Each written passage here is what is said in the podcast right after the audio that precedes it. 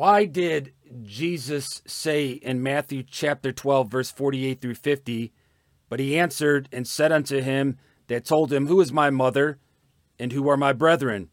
And he stretched forth his hand toward his disciples and said, Behold, my mother and my brethren.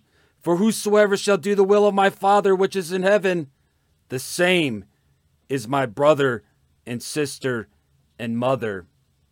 He said this because all relationships are fulfilled in Christ.